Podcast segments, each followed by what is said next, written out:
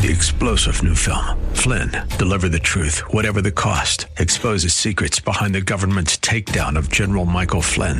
Flynn knew what the intel world had been up to. He ordered the first audit of the use of contractors. This set off alarm bells. He told the truth. He was the most dangerous person for Donald Trump to hire. They had to get rid of Flynn. Flynn, deliver the truth, whatever the cost. Available now. Watch it today. Go to salemnow.com. Salemnow.com. Get ready for the 2020 Bible Challenge. It's not like any Bible challenge we have done before. Our goal is to help you dig in and grab a hold of the foundational truths of our faith. So we have broken the year up into sections according to topic. From salvation and stewardship to forgiveness, baptism, and more. We will dive into the scriptures that cover more than 25 subjects. Visit gracebiblechallenge.com. That's gracebiblechallenge.com to sign up and join the 2020 Bible Challenge. Go beyond just reading. Strengthen your knowledge and deepen your understanding of God's Word with in depth studies on what the Bible says about these essential spiritual truths. To sign up and join the 2020 Bible Challenge, go to gracebiblechallenge.com today. That's gracebiblechallenge.com and get ready to grow in God's Word.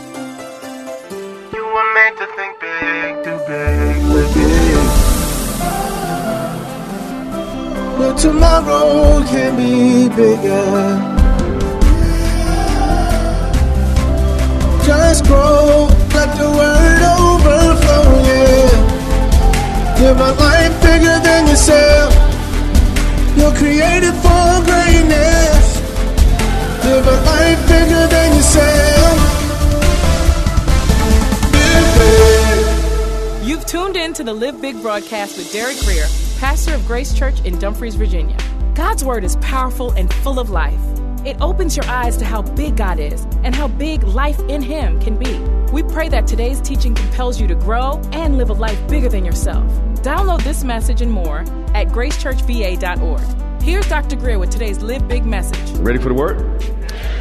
Open your Bibles to 2 Samuel, 2 Samuel chapter 11.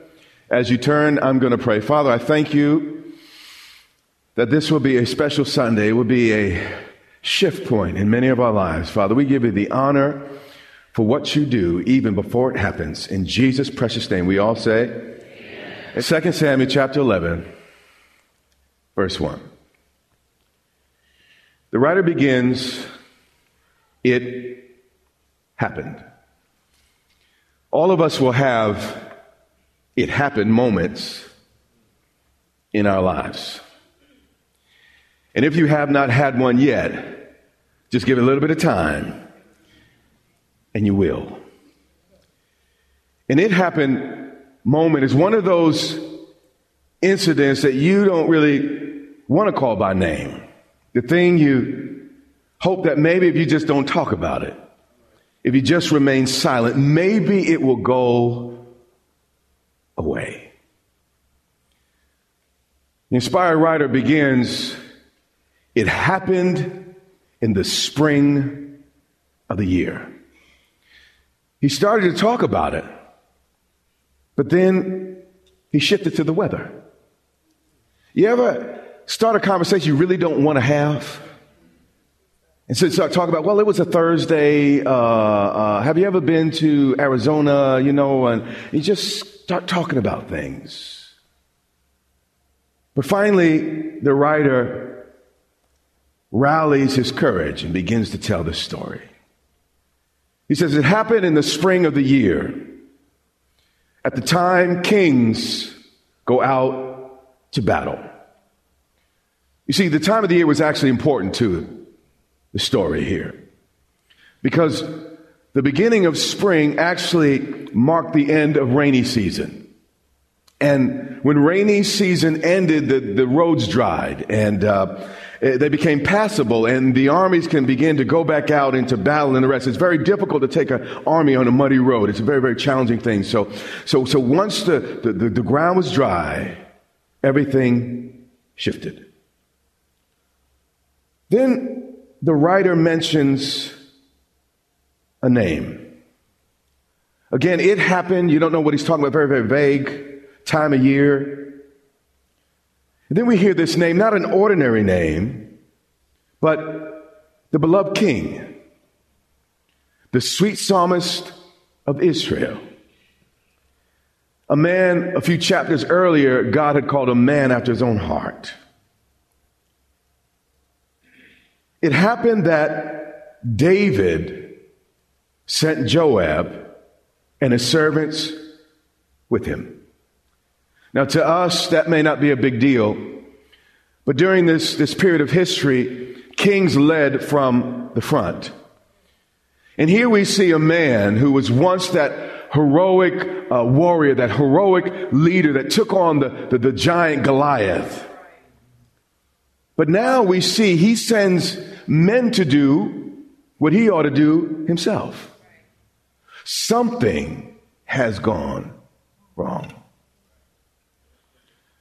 And then not only did he send his generals and all his servants, you know, his whole entourage, his cabinet, he said all Israel went with him as well. Meaning, if all of Israel had to fight, this was not a minor battle. This was a major battle that you would expect your king to show up and lead. But in spite of David's absence, they destroyed the people of Ammon and besieged Rabbah. Now, David, by this point in his life, was about 50 years old. And let's say that's where the parallel ends, okay, with, with his birthday thing. Don't think I'm preaching about myself this morning.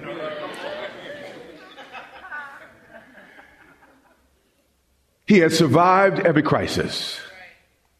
The nation was prosperous. God had given him success in every battle. But it seemed that David let himself get bored. Success can be one of the most challenging things you can ever experience in your life. It goes on to say that David wasn't interested in doing what he used to do. It said David remained in Jerusalem. Sometimes the opposite of happiness is not sadness, it's boredom. David lost his passion. He lost his fire. He lost his, his, his heart. When I was a kid, we, I grew up on Long Island, and we'd often go to the beach. When you go to the beach, you, you learn pretty quickly a few rules. If you start playing, particularly when there are waves and, and the rest, when, when you start playing out in, in the ocean and your back's to the shore, the undertow, without you knowing, takes you further and further and further out or away from the shore. So if you played with your back to the shoreline, you could find yourself in a position that you're so far away from shore, you don't have strength to get back in. So, swimming and, and playing with your back to solid ground, with your back to, to, to, to the beach, could actually become deadly. It says, David remained behind at Jerusalem he began to take his eyes off the solid ground that got him to where he got to at that point in his life. He forgot that, that leadership and all the good things in his life were not a right, but a trust. And then what the writer had been wanting to talk about, but really didn't want to, but he finally got to it. Said everything else was an introduction. But then he repeats what he said earlier. Then it happened. The thing that will cost David the rest of his natural life. You know, trust takes years to build, seconds to break, and a lifetime to repair. Then it happened. Good man. But still, it happened. A man inspired to write the Psalms, which is one of the largest books in our Bible. But then it happened. It says, it says David arose from his bed. St. Augustine said this God has made us for himself. How many believe that's true? And our hearts remain restless until we find our rest in him. Our sleepless nights may very well be God trying to tell us something. His restlessness was God trying to speak. David, something's wrong. You're not where you need to be at this point in your life. So he's restless. He's not at ease. He's not quite in his right mind. He's lost his fire, his purpose, his passion. He's getting old. The Bible says he walked on the roof of the king's house. Now, if he was on the battlefield where he belonged, he wouldn't have been on the roof with some binoculars like somebody's peeping Tom. You hear what I'm saying? It's important. 90% of the time, we don't really have a sin problem. We have a lack of purpose problem. That was good. Come on, give it up just a little bit. That was good.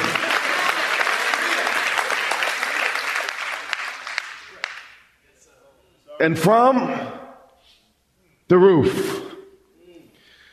The roof is any place that's different than where God wants you to be at this point in your life. Here's something I've learned. God will give me grace for wherever He leads me, wherever that is. But He is not obligated to give me grace to places I choose to stay behind. So it's vital that you keep up with God, that you run your race and, and stay on fire for those things that are important. And from the roof, a place he ought not have been in the first place. He was not anointed to look at skin.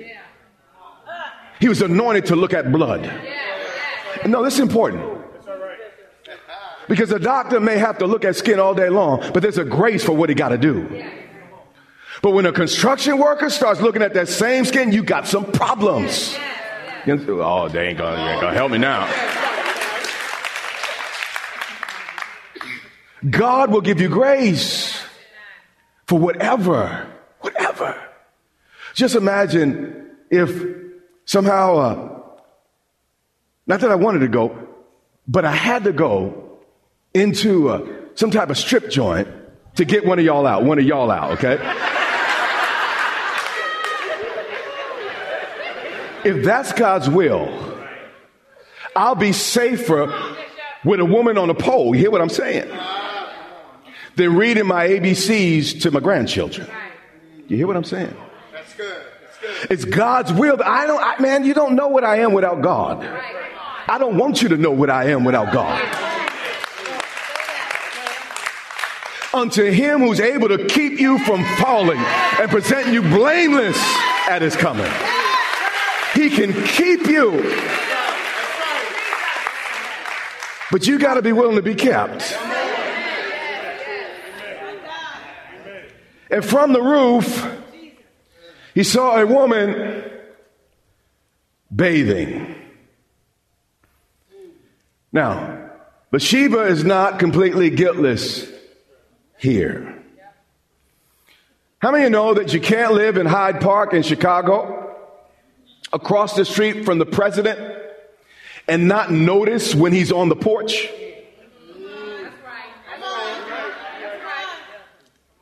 And with your front door open, you decide you're going to take a sponge bath. Come on.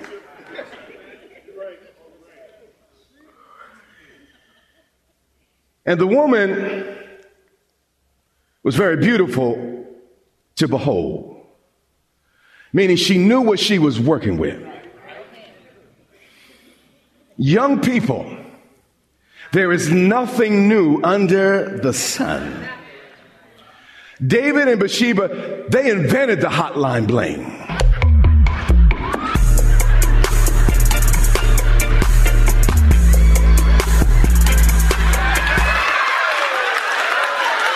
How y'all know about that? How do y'all know about that?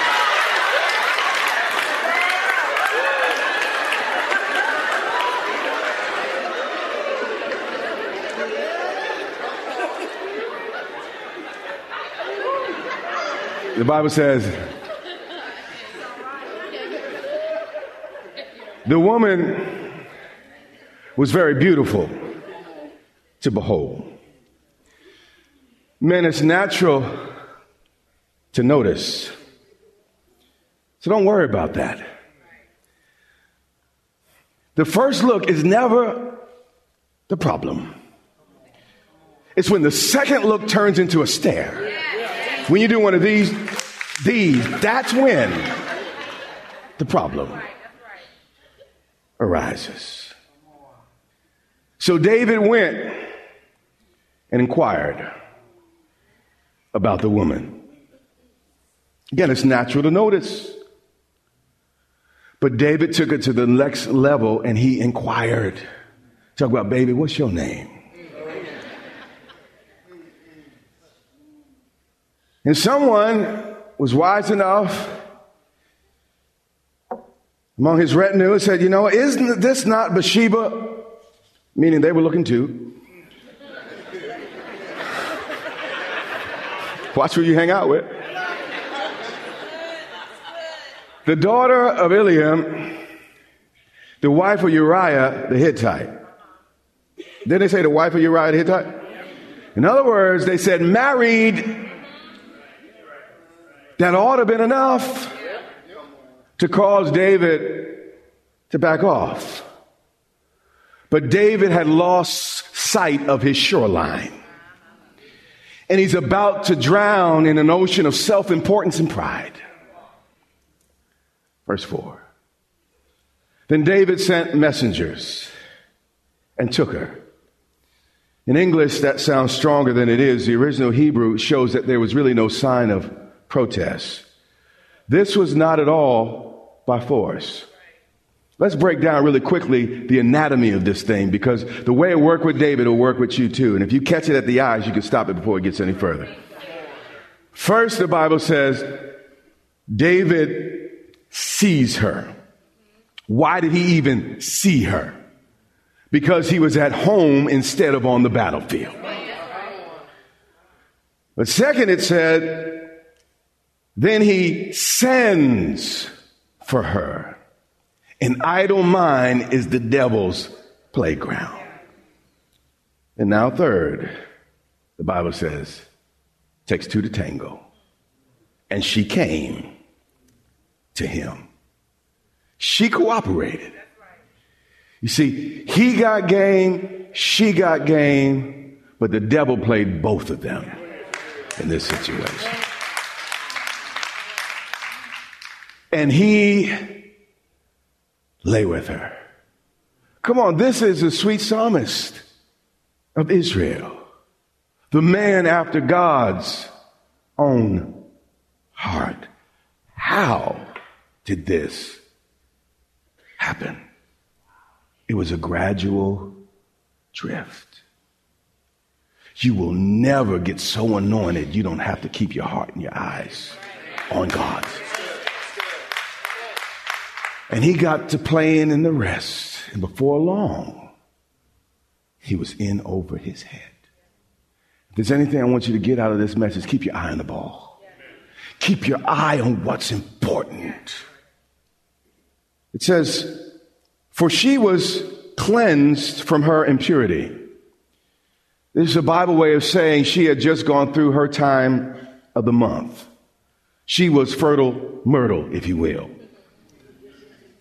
You see, the devil knows how to do it in a way that will cause you the maximum amount of pain possible. But listen to this next part. And she returned to her house. Right after the devil got what he wanted, he kicked her right out of bed. That's the way the devil will do you. It's fun while it's going on, but you don't want to stay a minute longer. Verse 5. Everybody thought this was a private matter between two consulting adults, nobody's business but our own. But then verse 5 rolls along. And the woman conceived. Uh oh. The deed is not so private anymore. It's about to impact both families and the nation. You say, well, what's this got to do with it? No, no, big. It's no, no, no, no. What you do impacts everybody in the family. Everybody connected to you. So she did the right thing. She sent and told David, she said, uh, I'm with child. Where's the music now?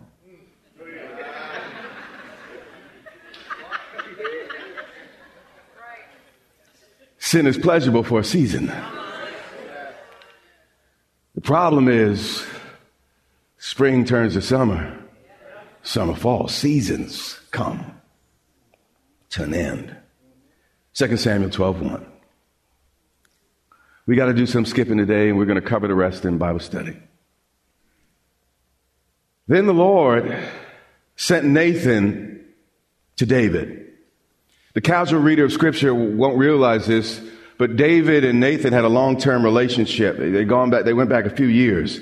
Nathan, in fact, was the one that prophesied that David's kingdom would last forever. And here's what I find. God usually uses people that we have relationships with to correct us and speak into our lives. As a last resort, he might use someone we don't know, or, or sometimes he just won't even say it at all. I see a lot of people after service, and I, I love you and I for you, and I'm not mad at you. But people I don't know come up to me and say, Well, the Lord, I don't know you. I don't know who you pray to. I don't know where you come from. I haven't watched your life. Typically, in God's pattern, He uses someone you know, someone with a track record. And this was the case. And you are in people's lives sometimes so God can have a human set of eyeballs to say what needs to be said in moments that you might not hear God. So Nathan came to him and he said to him, and this is important because a lot of folks think they're prophets and stuff, and they, they just mean. That's all they are. They mean. They just mean. I want you to notice the tact, the tenderness, the care, and the concern, the wisdom used in Nathan's approach. He didn't walk into the throne room, you know, uh, with his finger out and say, you know what, you, you a hypocrite, you gonna die, God gonna kill you, God gonna get you. You know, I knew this from the beginning, you a fault. No, he didn't do none of that. He went into the throne room trying to capture David's heart. True communication is not just having something to say. It's important. It's finding the right way to say it. And you might be right, but if you don't have the right attitude, you're not going to help anybody. So Nathan has an issue. So how can I reach David? So he decided to tell him a story went into the throne room, and David probably asked about his family, and, and he asked about uh, David's family, and they had the conversation. And then Nathan said, King, there were two men in one city, one rich, the other poor. See, the problem was David had become blind to his own faults. And we'll all have moments like that. We just can't see that the things we got wrong in our lives. So his challenge was, how can I tell David this in a way he won't get defensive?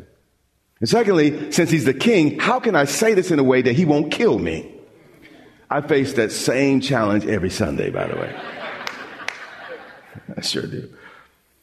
So again, Nathan tells him a story to something he could look at objectively. He said there were two men in one city, one rich, the other poor. The rich man had exceedingly many flocks and herds. David does not know Nathan's talking about him just yet.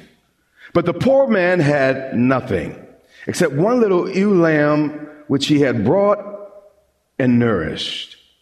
And the flocks here speak of David's, uh, what do you call those when you have a lot of women? Uh, harem, thank you. Let me read again from three, take it from the top. But the poor man had nothing except one little ewe lamb which had brought uh, which he had brought in nourished. So again, Bathsheba husband only had one wife, unlike David who had many. See, the deal was while he was out on that roof, he could have called a blonde, a brunette. You hear what I'm saying? You are listening to the Live Big broadcast with Dr. Derek Grier. We pray that you are inspired to think big, do big, and live big. Our goal is to compel you to live in a way that overflows and blesses those around you. Find out more about this broadcast, Grace Church, and Dr. Grier at gracechurchva.org.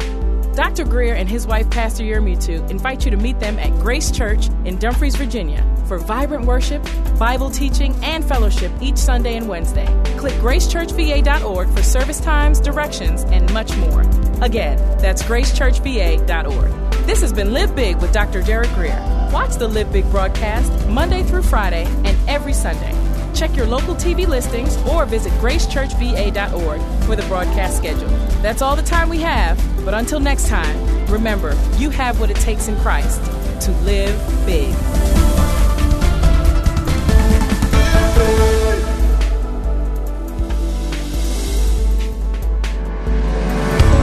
Amazon has a creative way for you or your business to support our ministry. It won't cost you anything extra and it's part of your normal routine. It's Amazon Smile. The prices, selection, and shopping experience are all the same. But when you go to smile.amazon.com first instead of just amazon.com, Amazon donates a percentage to your favorite cause and it doesn't cost you anything extra. It's amazing. So go to smile.amazon.com, search for Grace Church Dumfries, select us as your charity, then shop as normal. It's free, easy, and helps Grace Church and Derek Grier Ministries continue to reach those in need. Click smile.amazon.com today and check it out.